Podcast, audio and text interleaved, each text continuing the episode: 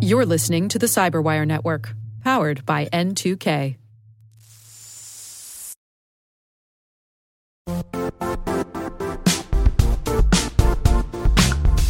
The IT world used to be simpler. You only had to secure and manage environments that you controlled. Then came new technologies and new ways to work. Now, employees, apps, and networks are everywhere. This means poor visibility, security gaps, and added risk. That's why Cloudflare created the first ever connectivity cloud. Visit cloudflare.com to protect your business everywhere you do business.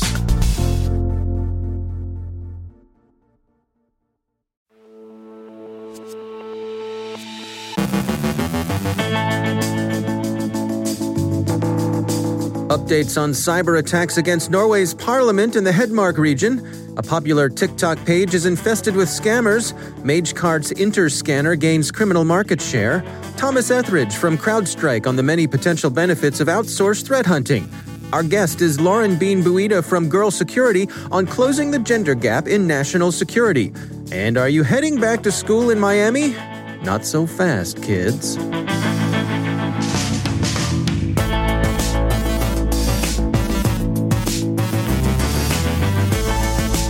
From the CyberWire studios at Data Tribe, I'm Dave Bittner with your CyberWire summary for Thursday, September 3rd, 2020.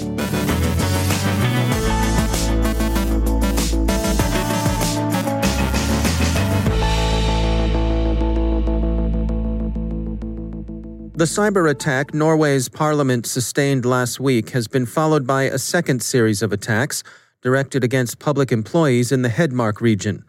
The attacks on the parliament involved unauthorized access to email accounts of members and employees, according to the New York Times. The campaign was well distributed across party lines, with members of Labour, the Conservatives, and the Centre Party affected.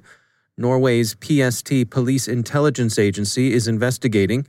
So far, the origin and motive of the attacks on parliamentary email are unknown, but a hostile intelligence operation hasn't been ruled out.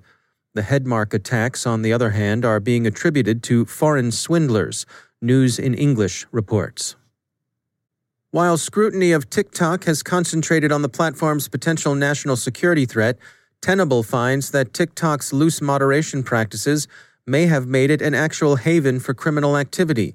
Tenable researchers say that TikTok's popular For You page is infested with fake mobile applications, diet pills, drop shipped goods, fake gift cards, and other scams.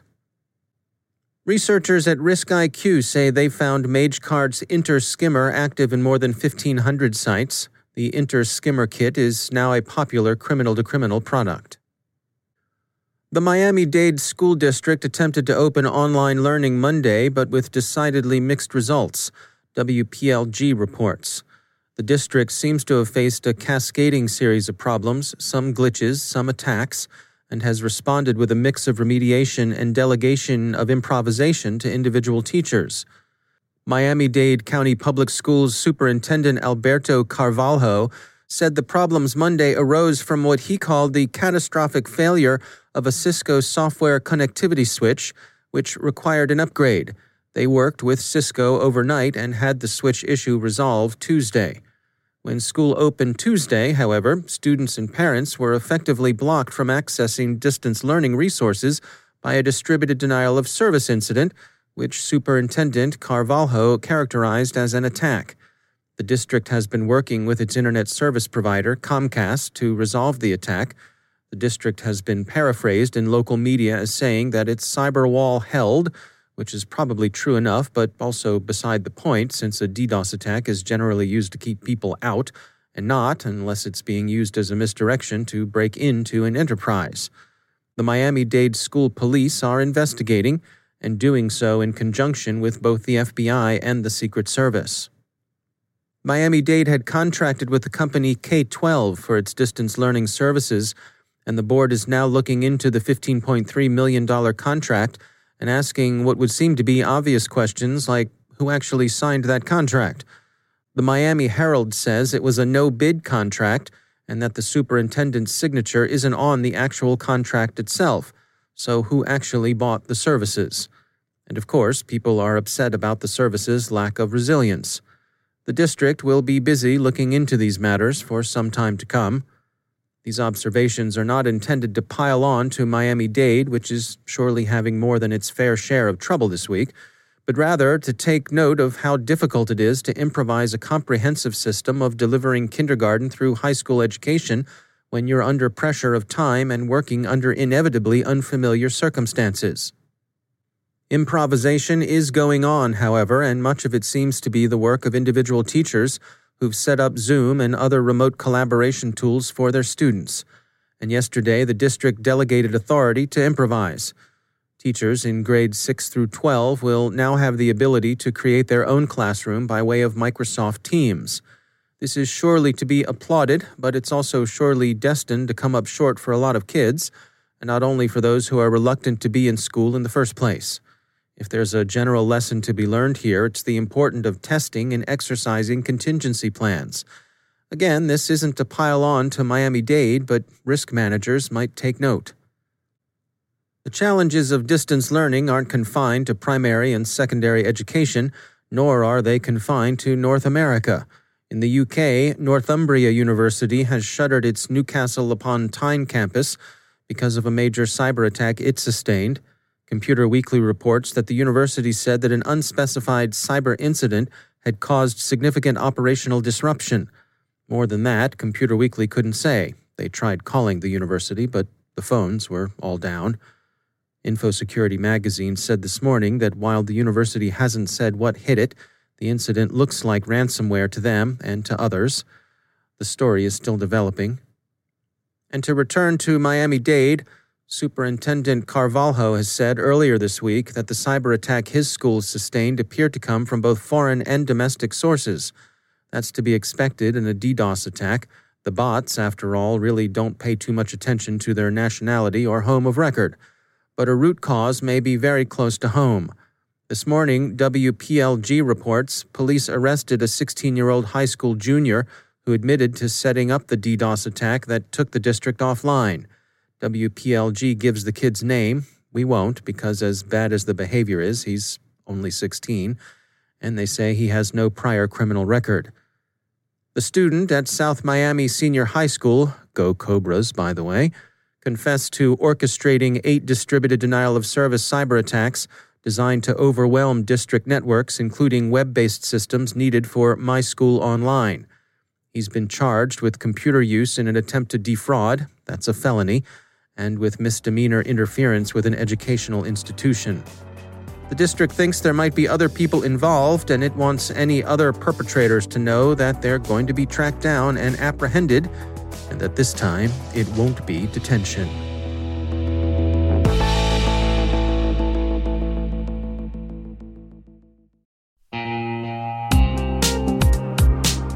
Managing the requirements for modern security programs is increasingly challenging and time consuming. Enter Vanta.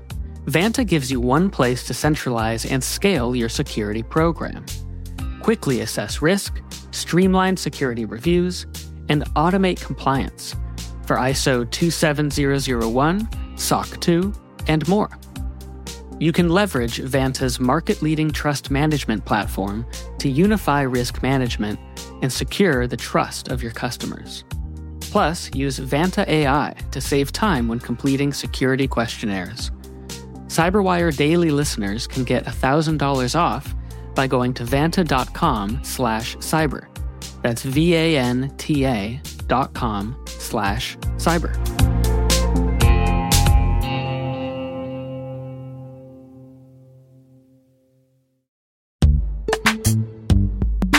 In the dynamic world of enterprise security, identity architects and IT leaders face a major challenge. Growth by repeated acquisitions multiplies the complexity of everything. Multiple IDPs, MFA providers, policy engines that all need to coexist.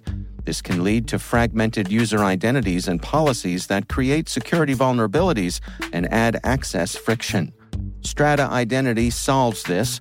Now you can decommission unneeded IDPs and consolidate the ones you'd like to keep without rewriting apps or disrupting users, engineers, and app owners. Plus, Strata's modular architecture makes it easy to integrate with any identity provider without manual maintenance and coding. Join the ranks of cybersecurity leaders using identity orchestration. Visit strata.io slash cyberwire, share your top identity security priorities, and receive a pair of complimentary AirPods Pro. Offer valid for organizations with over 5,000 employees. Step into a new era of identity management at strata.io slash cyberwire.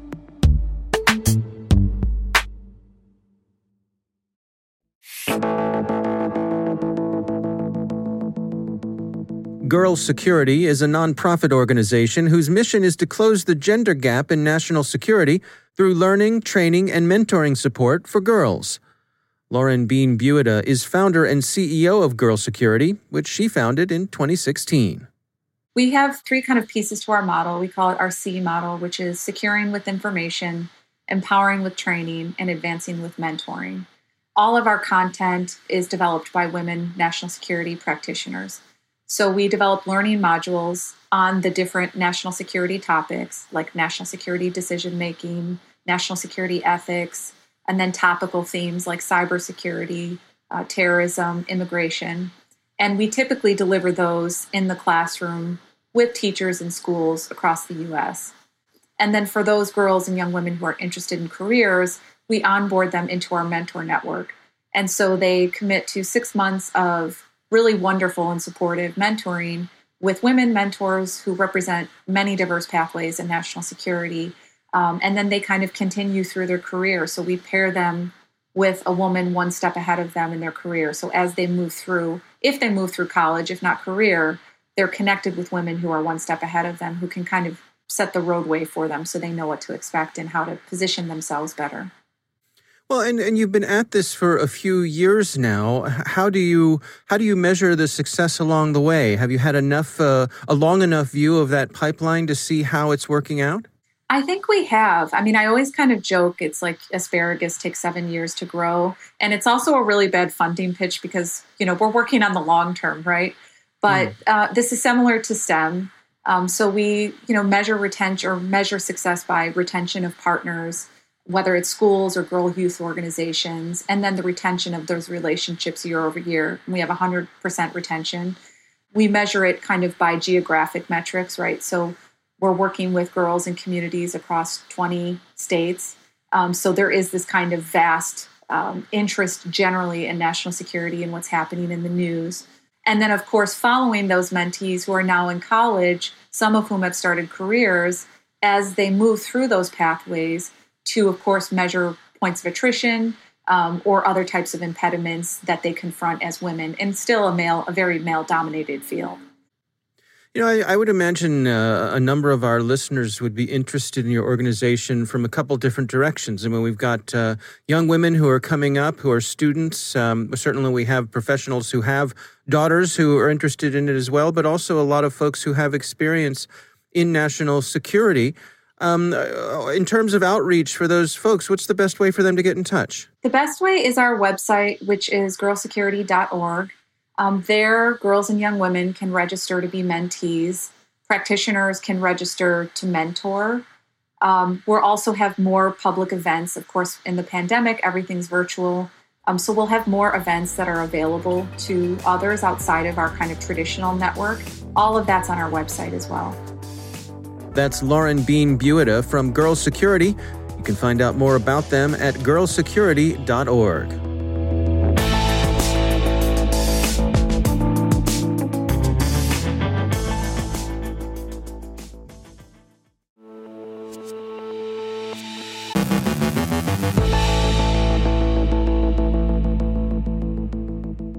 And I'm pleased to be joined once again by Thomas Etheridge. He is the Senior Vice President of Services at CrowdStrike.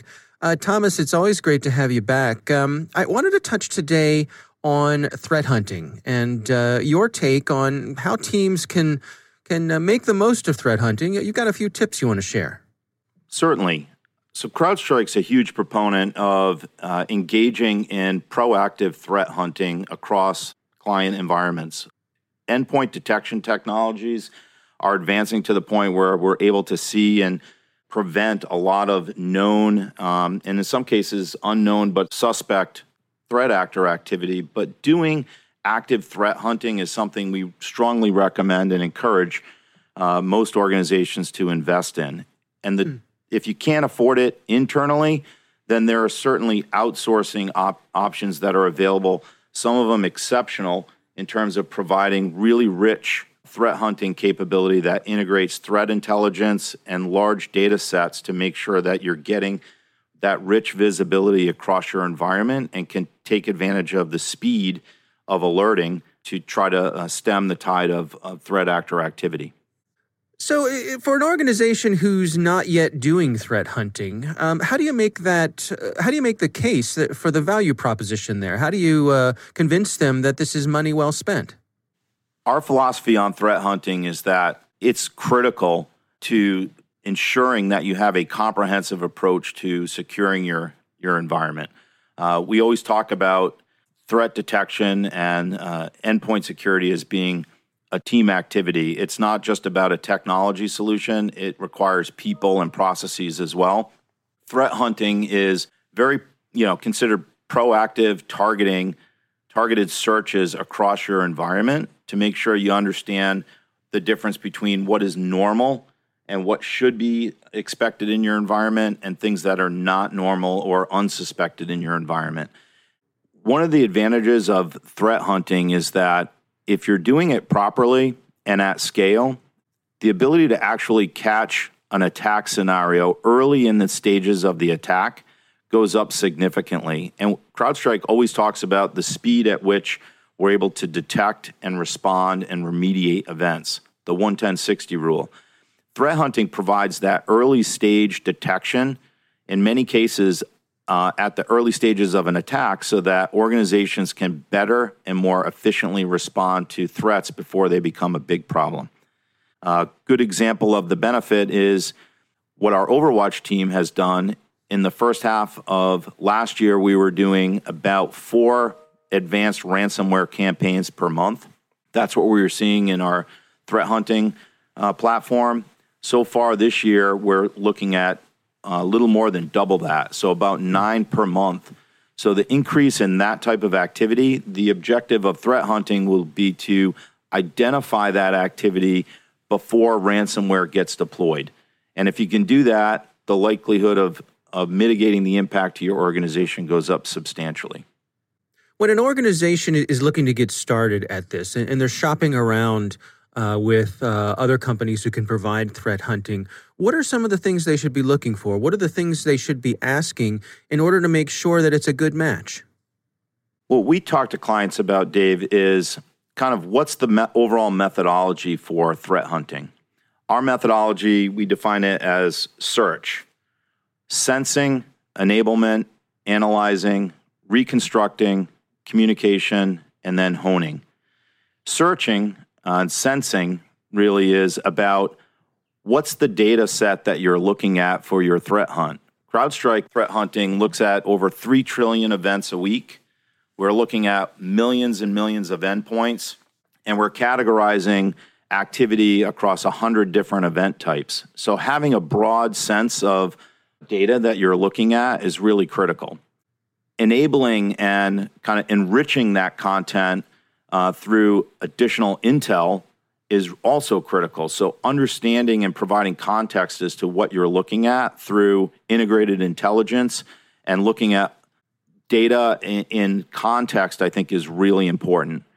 In terms of analyzing that, threats happen every day, 24 7, 365. Your threat hunting team, if it's not in house and can't be operating around the clock, 365, 24 by 7, you should look at outsourced providers that can provide that threat hunting capability. In terms of being able to provide very prescriptive advice, that's also critical. So, taking uh, an alert and being able to provide actionable data as part of that so that the response team can quickly respond is very, very essential. And then, lastly, um, being able to communicate that event to those folks that can respond and then take the lessons learned and embed that back into the overall threat hunting process. So at CrowdStrike, we are doing about 650 unique learning opportunities every single week from threats that we're seeing in our threat hunting activity. And it drives about 30% new threat hunting techniques that we deploy every single year. Hmm. All right. Well, Thomas Etheridge, thanks for joining us. Thank you, Dave.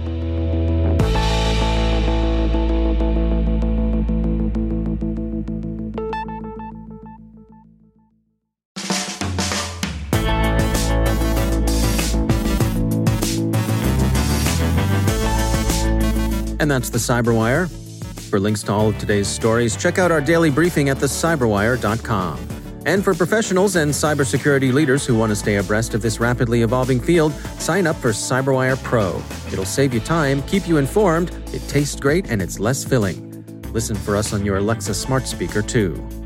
The Cyberwire podcast is proudly produced in Maryland out of the startup studios of Data Tribe, where they're co building the next generation of cybersecurity teams and technologies. Our amazing Cyberwire team is Elliott Peltzman, Puru Prakash, Stefan Vaziri, Kelsey Bond, Tim Nodar, Joe Kerrigan, Carole Theriault, Ben Yelin, Nick Veliky, Gina Johnson, Bennett Moe, Chris Russell, John Petrik, Jennifer Eiben, Rick Howard, Peter Kilpe, and I'm Dave Bittner. Thanks for listening. I'll be off tomorrow, and Elliott Peltzman will be filling in behind the mic. I'll see you all back here next Tuesday.